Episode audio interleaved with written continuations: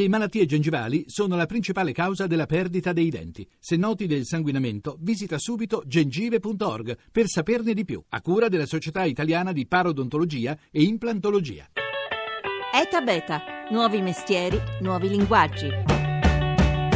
È il futuro della nostra alimentazione, come sostiene chi considera i suoi prodotti più sani e più saporiti, oppure è un misto di stregonerie prive di valore scientifico, come, ha, hanno appena denunciato alcuni autorevoli scienziati. Sull'agricoltura biodinamica, che il ministro dell'agricoltura Martina ha inserito di recente nel piano strategico nazionale, lo scontro è frontale. Ma chi è che ha ragione? Buongiorno, buongiorno da Massimo Cerofolini, benvenuti a Eta Beta. Oggi dunque par- proviamo a scoprire cosa sia l'agricoltura biodinamica, ideata un secolo fa dal filosofo Rudolf Steiner, fondatore dell'antroposofia, e oggi tornata alla ribalta grazie a un grande successo di mercato, ma soprattutto alla scelta del ministro Martina di finanziarne la ricerca e di creare, pensate, due corsi di laurea apposta su misura. Scelta che ha determinato, ha sollevato questa settimana la reazione indignata da parte di una delle comunità più autorevoli della scienza, come riporta il quotidiano Il Foglio. Ma per capire di cosa stiamo parlando, saluto, saluto Carlo Triarico, che è il presidente dell'Associazione Agricoltura Biodinamica. Buongiorno. Eh, buongiorno, ben trovato. Allora, intanto diamo i riferimenti di questa trasmissione, se c'è qualcuno che vuole fare domande ai nostri ospiti, 335-699-2949 per intervenire con sms e whatsapp, e da Beta Radio 1 invece se volete intervenire su Facebook e su Twitter dove è già molto calda la discussione. Allora, partiamo dai principi dell'agricoltura biodinamica. Beh, l'agricoltura biodinamica si basa in realtà su una grande rivoluzione che è quella della biodiversità se si portano le cose a interagire tra di loro, si rafforzano e la salute aumenta. E in questo modo qui si evitano per esempio tanti, eh, tante sostanze di sintesi molto pericolose. Questa è la forza. Guardi, c'è una grande rivoluzione che è quella, lei è un esperto di, di media, della cross-medialità.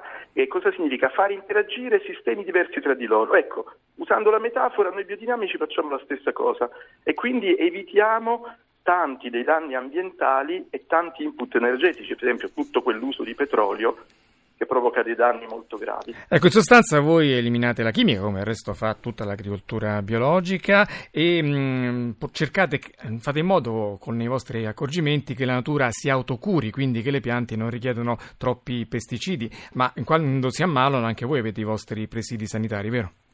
Ovviamente, ovviamente, come le persone di buon senso, cerchiamo di portare salute in modo preventivo, dove occorre si interviene, ma si interviene con sostanze che non siano dannose, anzi nel caso dell'agricoltura biodinamica, che rientra nella grande famiglia dell'agricoltura biologica, riusciamo a usare molte meno sostanze di quelle ammesse perché riusciamo ad avere una soluzione eh, più sana dentro la conduzione agronomica dell'azienda. Ecco, questa è la differenza con l'agricoltura biologica, voi siete molto più restrittivi e in più avete delle pratiche che poi tra un attimo eh, affronteremo, che sono quelle su cui si appuntano gli strali degli scienziati. Però prima di passare a questa fase della nostra discussione, un ultimo punto per circoscrivere il, i meriti della vostra agricoltura è quello di creare un'azienda che eh, sia un po' una specie di organismo vivente piuttosto che una fabbrica a comparti separati. Sì, esatto, noi non consideriamo le cose come dire a pezzettini, no? in modo riduzionistico, ma vogliamo vedere gli equilibri nella sua complessità. Questa è la grande strategia che innanzitutto la natura utilizza.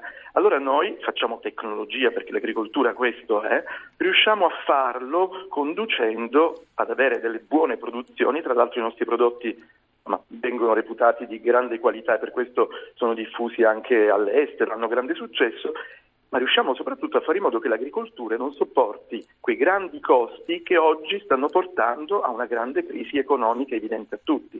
E sempre più spesso, appunto, diceva, i grandi chef si accorgono dell'agricoltura biodinamica e portano i vostri prodotti sui loro piatti, chef che sono sempre alla ricerca di nuovi spunti quando si tratta di creare qualcosa in cucina, come nel caso di Emiliano De Stefano, chef romano. Oggi il Corriere della Sera riporta il fatto che il suo ristorante mh, sul menù in indica esattamente la provenienza di ogni singolo ingrediente usato, qual è l'azienda, e spesso sono aziende appunto biodinamiche, e il quale ha però curato la rassegna Cucine del Mondo in cui ha esplorato tecniche, ingredienti e ricette dei quattro continenti proprio come stimolo all'innovazione gastronomica, quella che Eta Beta cerca ogni settimana di valorizzare. Sentiamo cosa ci ha raccontato. Per cercare nuove idee in cucina che ormai è stata esplorata in tutti i suoi aspetti più particolari, siamo andati proprio a cercare nei vari paesi ricette e prodotti. La prima scoperta in particolare è stata quella dei prodotti, complicati nell'essere trovati, quindi è stato interessante anche solo la ricerca e poi la scoperta è stata l'abbinamento di sapori che magari sono sapori che noi abbiamo anche qui ma che non utilizziamo in quella forma o in quel contrasto. Ecco, andiamo a vedere un po'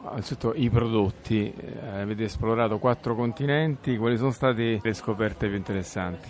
In Finlandia io pensavo fosse la più difficile perché è completamente lontana dalla cucina mediterranea.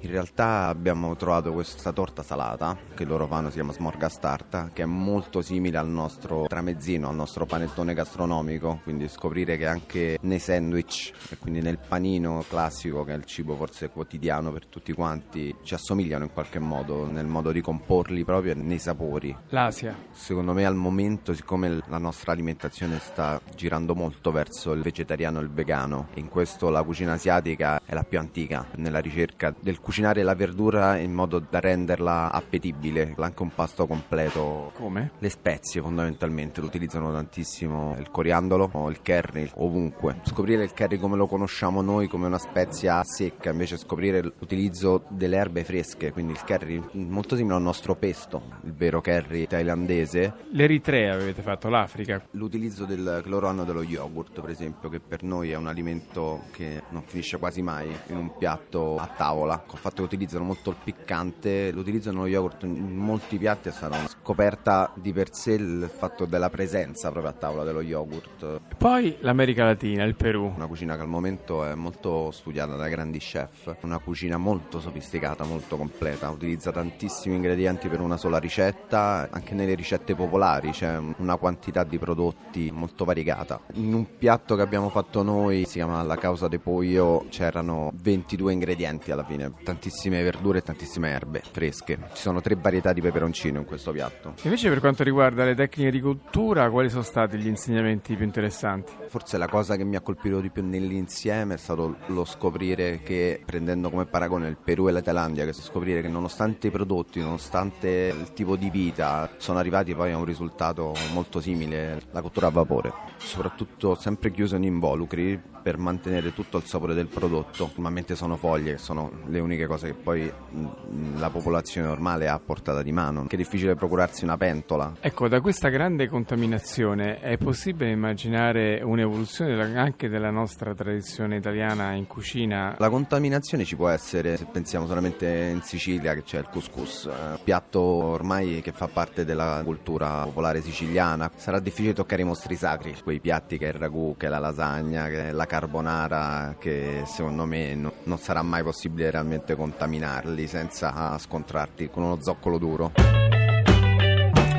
E dopo la pausa gastronomica internazionale dello chef romano Emiliano De Stefano dobbiamo mettere le mani sul tasto più rovente per voi biodinamici, Carlo Triarico. Questa settimana sul quotidiano Il Foglio è uscito l'appello degli scienziati dell'Accademia delle Scienze detta dei 40, organismo che annovera anche sette premi Nobel. Chiedono questi scienziati di bloccare gli incentivi alla biodinamica che il ministro dell'Agricoltura Martina ha previsto per la prima volta, pensate, nel piano strategico nazionale appena varato. Si parla parla, dicono gli scienziati di agricoltura biodinamica, come pseudoscienza, superstizione, stregoneria, priva di prove scientifiche. Insomma, il riferimento è soprattutto ai cosiddetti preparati per i terreni ottenuti, secondo i vostri disciplinari, da vesciche di cervo maschio riempite di fiori e poi appese, oppure ai corni di vacca pieni di letame da sotterrare. Anzitutto, come mai questi preparati così bizzarri?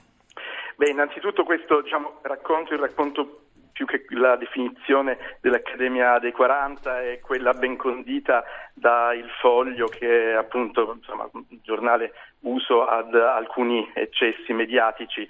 Eh, questa non è diciamo, la versione della, dell'Accademia che tuttavia, ed è ben strano, chiede ai ricercatori di eh, sospendere la ricerca e l'insegnamento. Noi eh, agricoltori, agricoltori biodinamici, siamo invece fiduciosi in un DNA sano delle nostre università che sono capaci di difendersi se le nostre fossero delle tecniche. Siamo proprio noi a chiedere di essere studiati, ma che la biodinamica non abbia strane preparazioni e che non sia magia nera come è stata definita, non vogliamo dirlo noi, voglio che, voglio che sia la scienza ad affermarlo. Per esempio ricordo che Science, la nota e autorevole rivista, già nel 2002 presentava una campagna di analisi dei suoli biodinamici trovandovi una fertilità significativamente superiore alla media. E poi dico un'altra cosa, noi usiamo sì il preparato, per esempio 500, è fatto con del letame maturato in un corno. Il famoso vacca. corno letame, sì.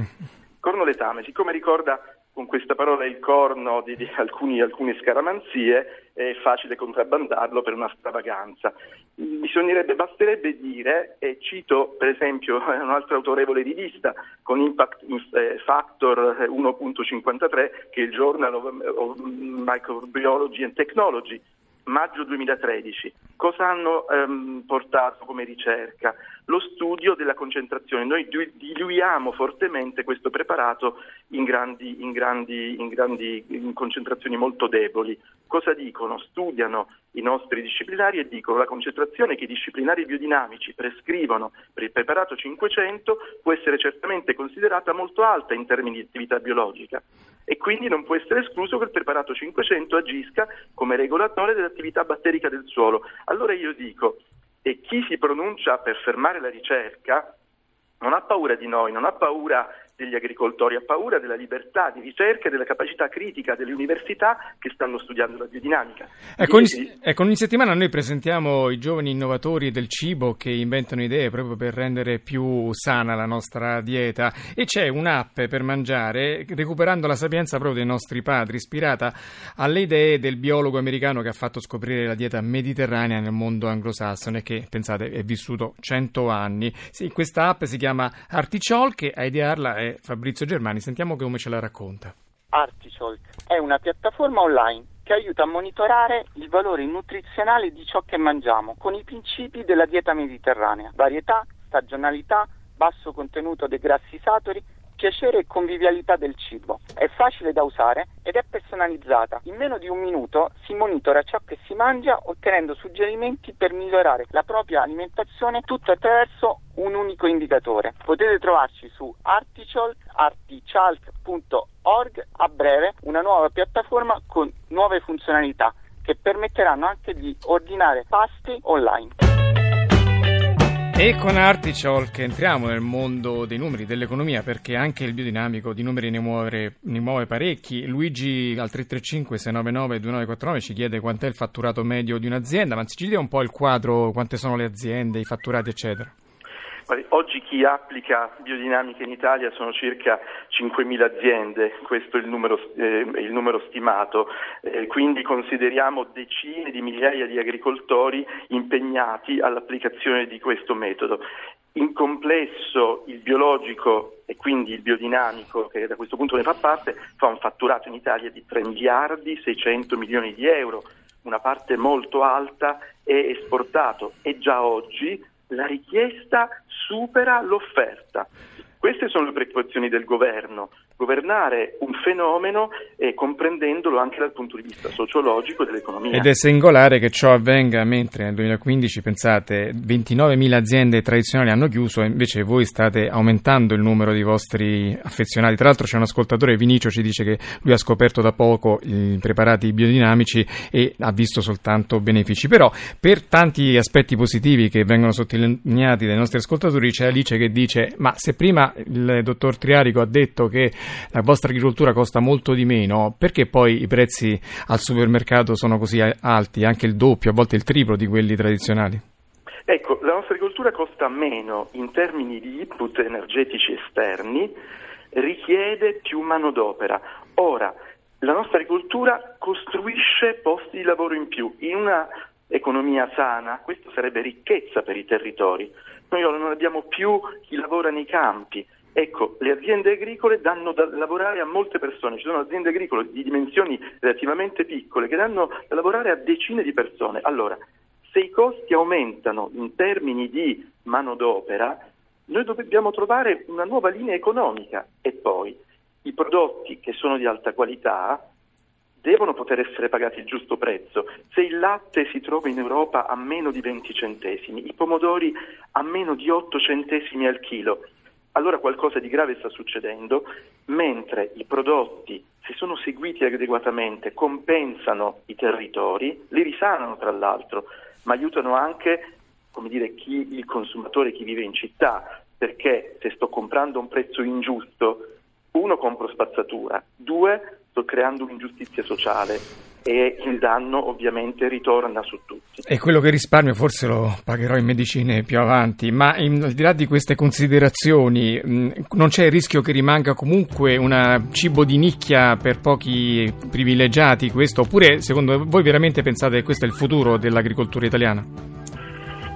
Io penso che questa sia veramente la più grande innovazione che abbiamo sotto mano eh, per l'agricoltura mondiale. Già la FAO aveva indicato nell'agricoltura biologica, ma già nel 2002, un riferimento rispetto alla fame nel mondo, se si abbassasse l'eccessivo consumo di carne e in particolare Nadia Shalaba, funzionaria FAO che gli studi ha seguito, e recentemente ha dichiarato che con l'agricoltura biodinamica si farebbe un passo avanti. Allora, non elite, ma addirittura lì dove ci sono gravi problematiche sociali, il sud del mondo in questo momento vede milioni di persone che si affacciano con la disperazione verso di noi.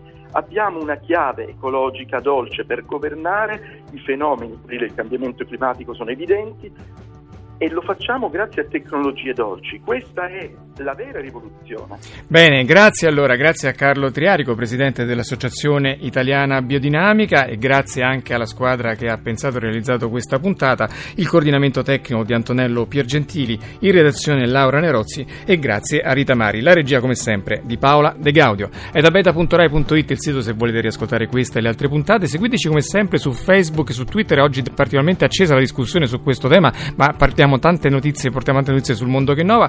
Ora ci sono i GR da Massimo Cerofolini. Noi ci sentiamo lunedì. Buon fine settimana.